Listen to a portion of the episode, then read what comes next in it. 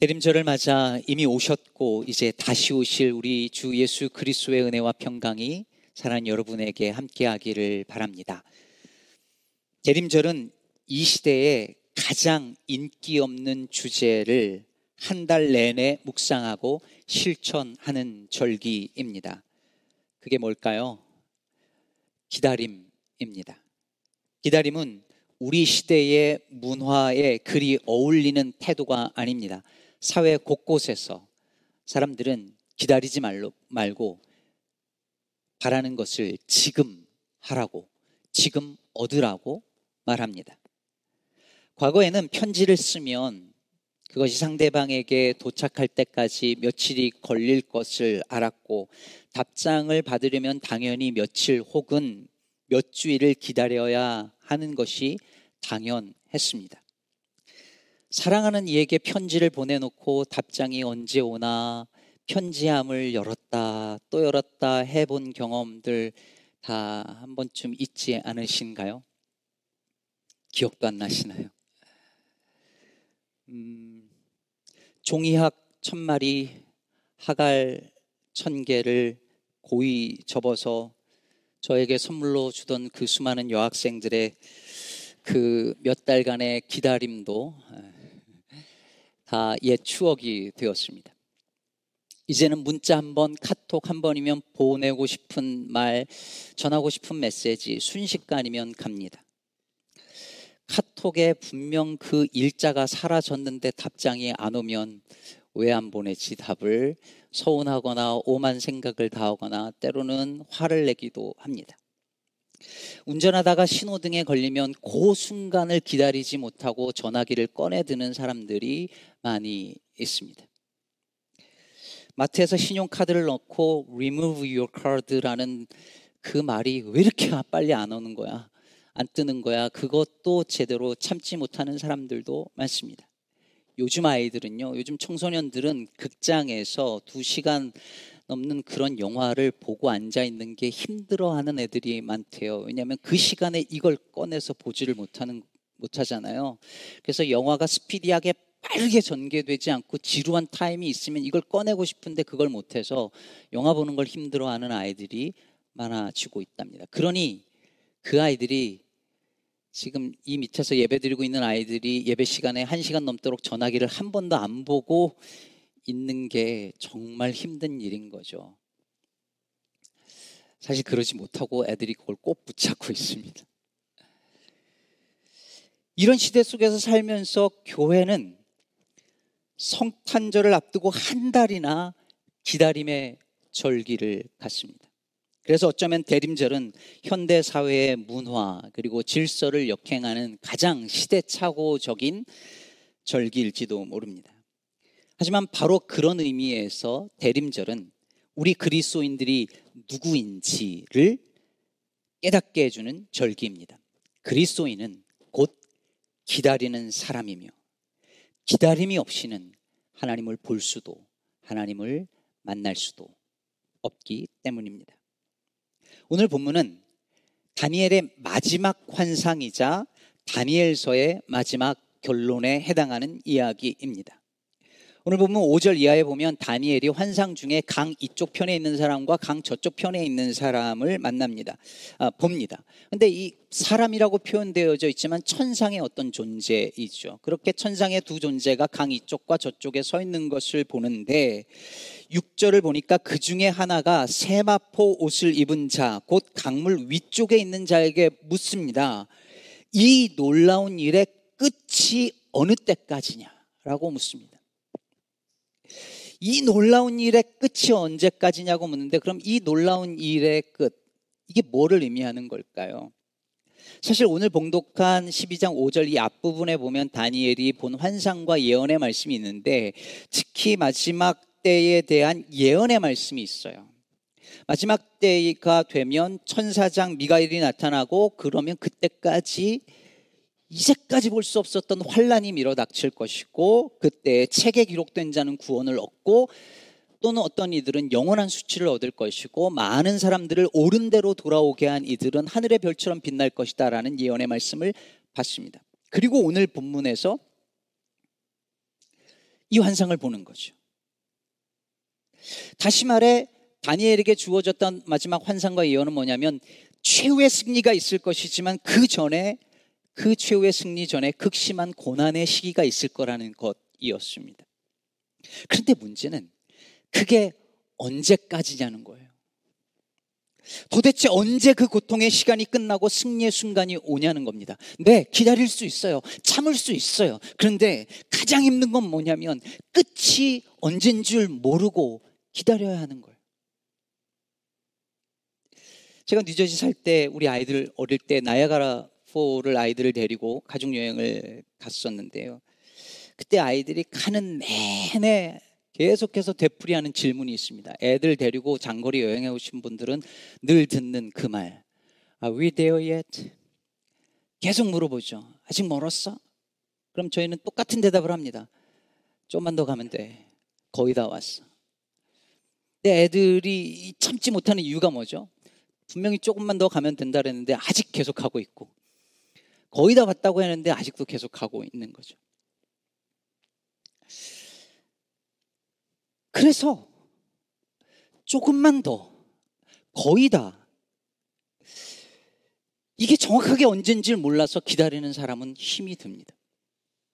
고난 중에 있는 사람, 환란 중에 있는 백성들. 그래서 하나님 앞에 묻는 거예요. 하나님 언제까지입니까? 언제까지 기다려야 됩니까? 끝은 언제입니까? 아직도 멀었습니까? 시편 119편 84절도 그렇게 묻습니다. 주의 종의 날이 얼마나 되나이까? 나를 핍박하는 자들을 주께서 언제나 심판하시리이까?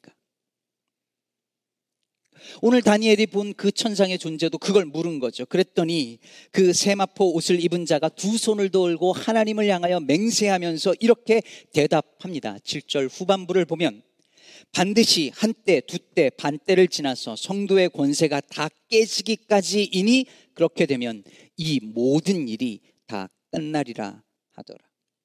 여기서 한때, 두때, 반때가 언제일까요?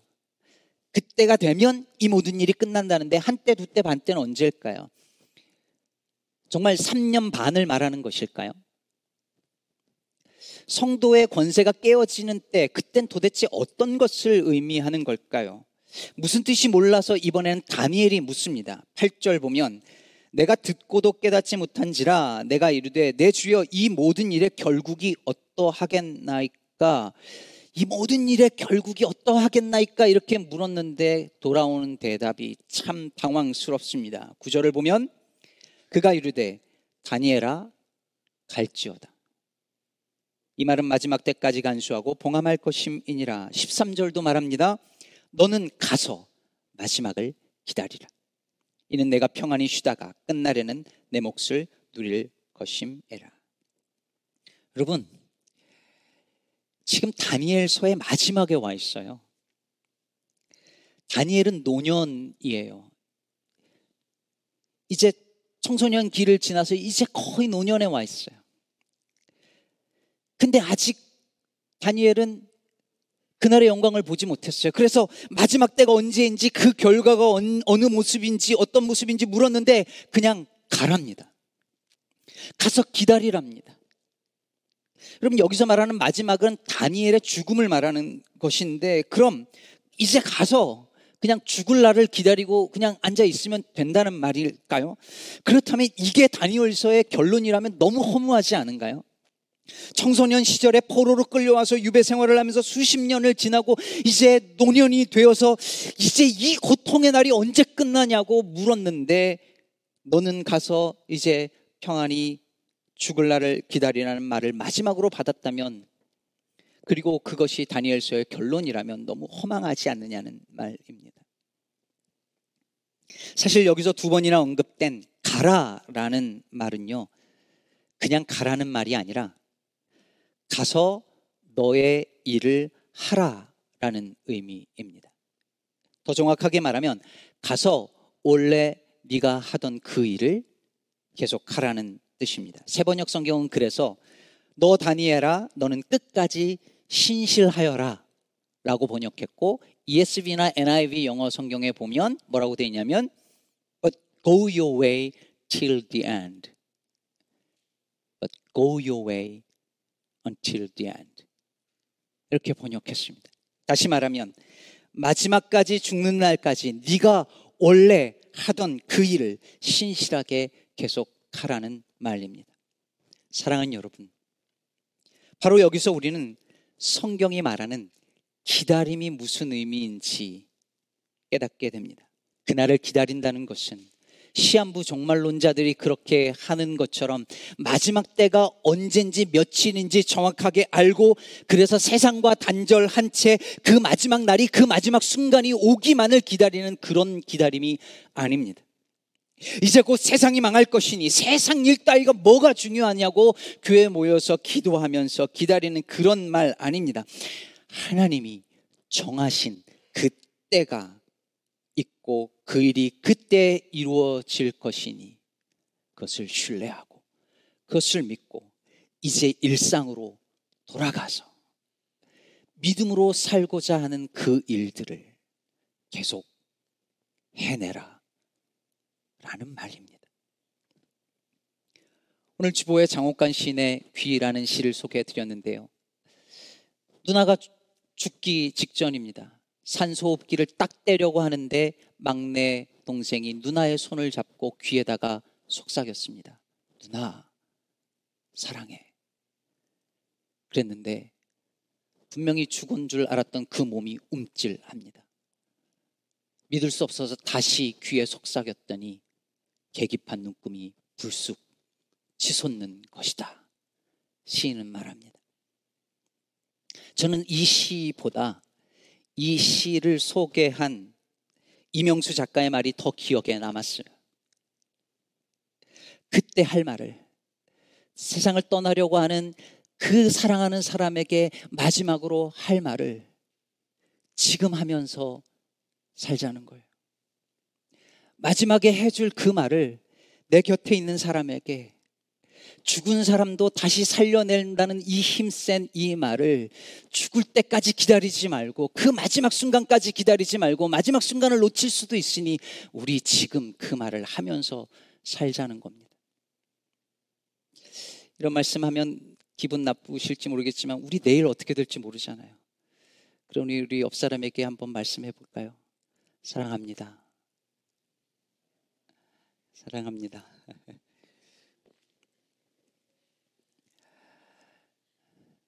온라인으로 예배하시는 분들도 사랑합니다. 여러분, 인생의 끝이 있다는 것을 알 때, 그리고 그 끝이 생각보다 멀지 않았다는 걸 알 때 우리는 뭘 해야 할까요? 무슨 특별한 일을 하는 것이 아니라 다시 일상의 자리로 돌아가 그 일을 하며 어제보다 오늘 조금 더 사랑하며 사는 것 아닐까요? 그래서 저는 이 다니엘서의 마지막 결론이 마음에 듭니다. 온 세계의 결말에 대한 어마어마한 환상을 다니엘이 봤어요. 여러분, 사람들은 볼 수 없는 정말 어마어마한 환상과 예언의 말씀을 들었어요. 그런데 그것을 보고 들은 다니엘에게 주어진 마지막 말이 뭐냐면, 너는 가서 원래 하던 그 일을 믿음으로 유배지에서 살기 위하여 고군분투하던 그 일을 계속하라. 라는 말씀이었습니다. 그것을 마지막까지 죽는 날까지 믿음으로 행하라는 것이었습니다. 물론 마지막 때에 그렇게 사는 일은 쉽지 않을 것입니다. 최후 승리가 있기 전에 그 마지막 때가 있기 전에 성도는 곧 고난을 당할 거예요. 성도의 권세가 깨어지기까지 할 거라고 했잖아요. 그러면 11절을 보면 매일 드리는 제사를 폐하며 멸망하게 할 가증한 것을 세울 때부터 1291을 지낼 것이요 라고 말합니다. 그럼 다니엘이 지금 보고 있는 그 마지막 때의 그, 그 박해는 1차적으로는 안티오커스 4세가 예루살렘 성전을 더럽히고 유대인들이 제사를 드리게 하지 못하도록 핍박하는 그걸 말하는 겁니다. 다니엘서의 묵시는 우리의 그 세상의 마지막 종말을 첫 너머로 보고 있지만 1차적으로는 그것을 보여주고 있는 거예요.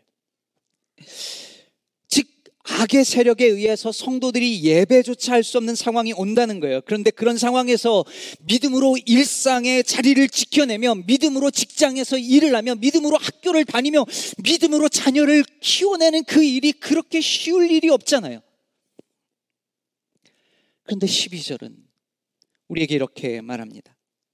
기다려서 1335일까지 이르는 그 사람은 복이 있으리라. 여러분, 여기서 1335일, 1290일, 한때, 두때, 반때, 이게 정확하게 언제를 말하는지 전혀 신경 쓸 필요 없습니다. 그거 굳이 언젠지 따지시는 분들이 계시는데 하실 필요 없습니다. 그게 중요한 게 아닙니다. 이건 정확하게 어떤 날짜, 특정 날짜를 말하려고 하는 게 아닙니다. 계산해봤자 답 안 나옵니다. 이건 뭘 보여주냐면 하나님이 정하신 때가 있다는 걸 상징적으로 표현하는 거예요.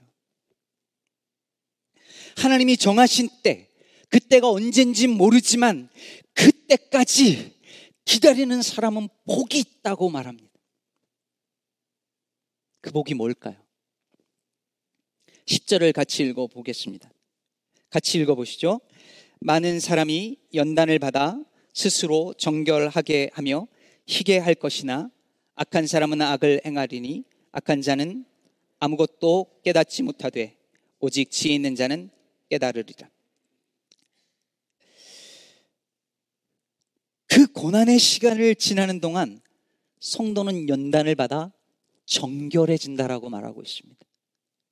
여러분, 이것이 기다리는 성도의 복입니다. 성도에게는 고난이 없어지는 게 복이 아니라 그 고난을 통해 연단받아 정결해지는 게 복입니다. 어둠이 사라지는 게 복이 아니라 그 어둠 속에서 생명을 잉태하는 게 복입니다. 여러분, 임신한 여성이 아이를 기다리면서 애가 한두 달 안에 빨리 나오기를 기다리는 엄마는 없잖아요.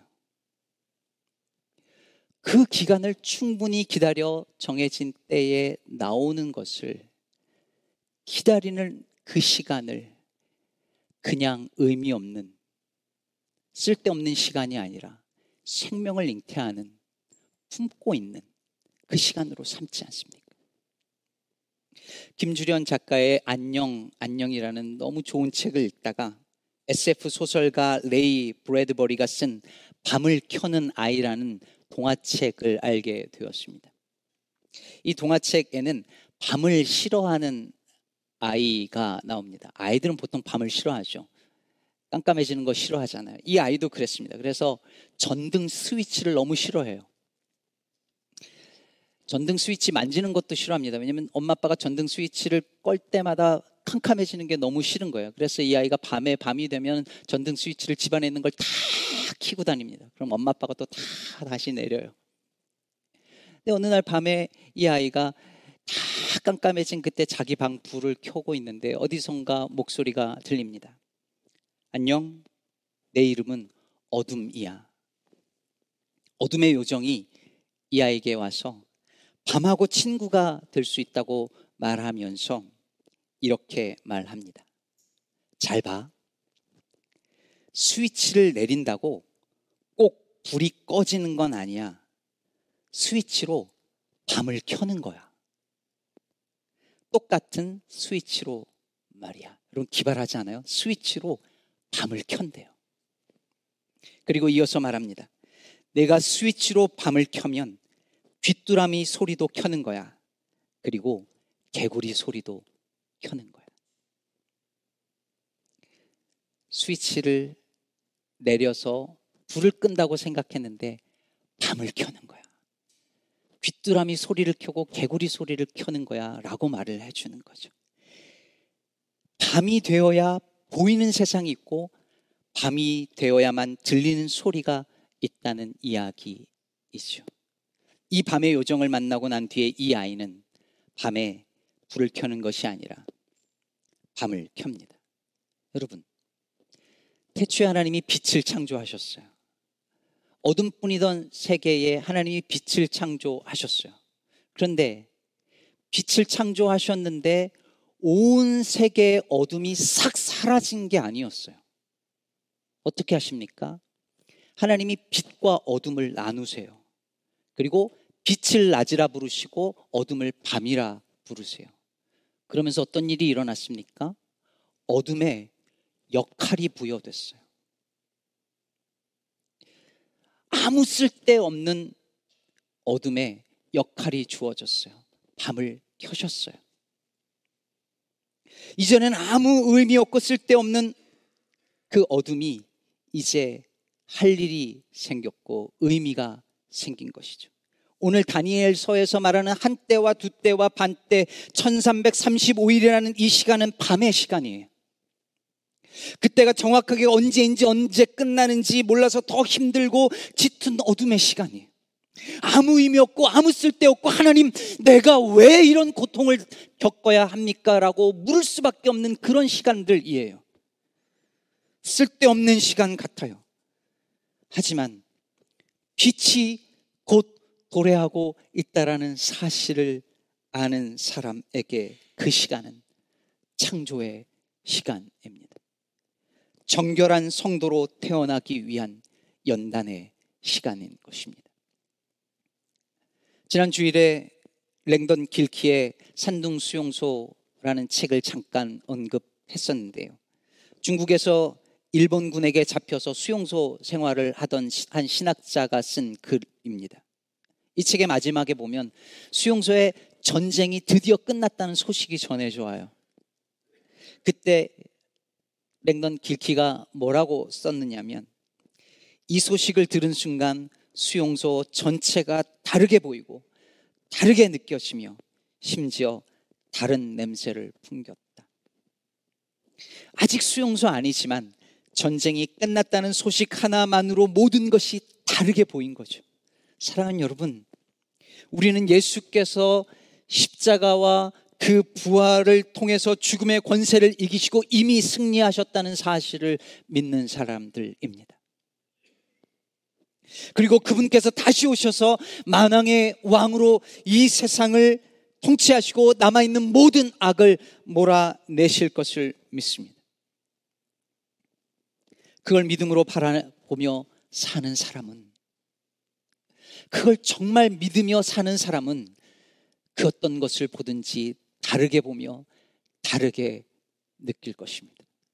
심지어 다른 냄새가 날지도 모릅니다. 그것을 믿고 기다리는 이들에게 어둠은 아무 의미 없는 고통의 시간이 아니라 나를 새롭게 태어나게 만드는 하나님의 창조의 시간입니다. 오늘 여기 오늘 예배를 드리고 있는 분들 중에 개인적으로 한 때와 두 때와 반 때 그 어둠의 시간을 통과하고 있는 분들이 계실지 모르겠습니다.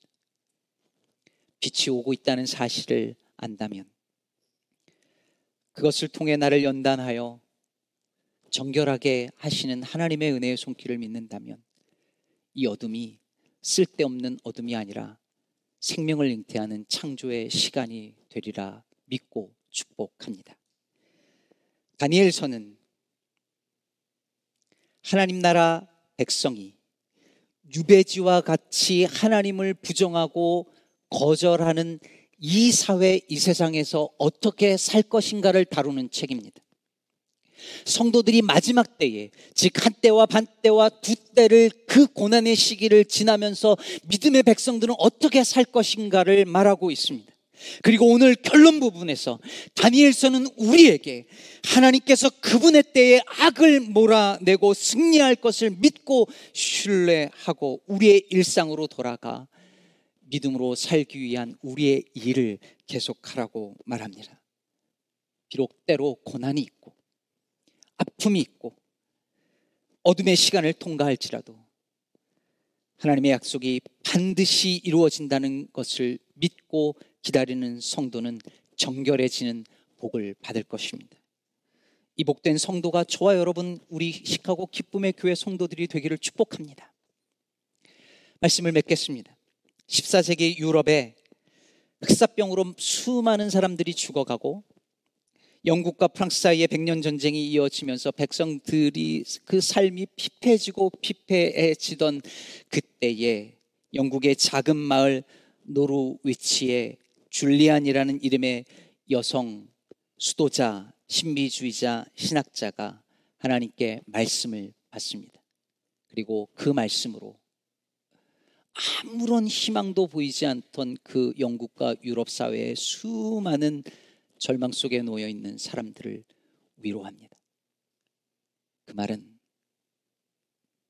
결국 모든 일이 잘 될 것입니다. 였습니다. 이 말은 막연한 낙관이 아니라 하나님은 사랑이시며 결국은 하나님의 사랑이 승리할 것이라는 사실을 믿는 믿음에 근거한 희망의 메시지였습니다. 다니엘은 그 환상을 보았습니다. 결국 모든 일이 잘 될 것이라는 그 마지막을 보았습니다. 그리고 일상으로 돌아가 그것을 보았기에 그것을 들었기에 일상으로 돌아가 믿음을 지켜내며 그 땅에서 그 유배지에서 그 일상을 살아내었습니다. 이것이 오늘 이 시대를 살아가고 있는 모든 성도들을 향한 부르심이라 저는 믿습니다. 사랑하는 여러분, 결국엔 모든 일이 잘 될 것입니다. 이것을 믿고 기다리며 우리의 일상에서 믿음으로 주어진 삶을 살아내는 저와 여러분 되기를 간절히 축복합니다.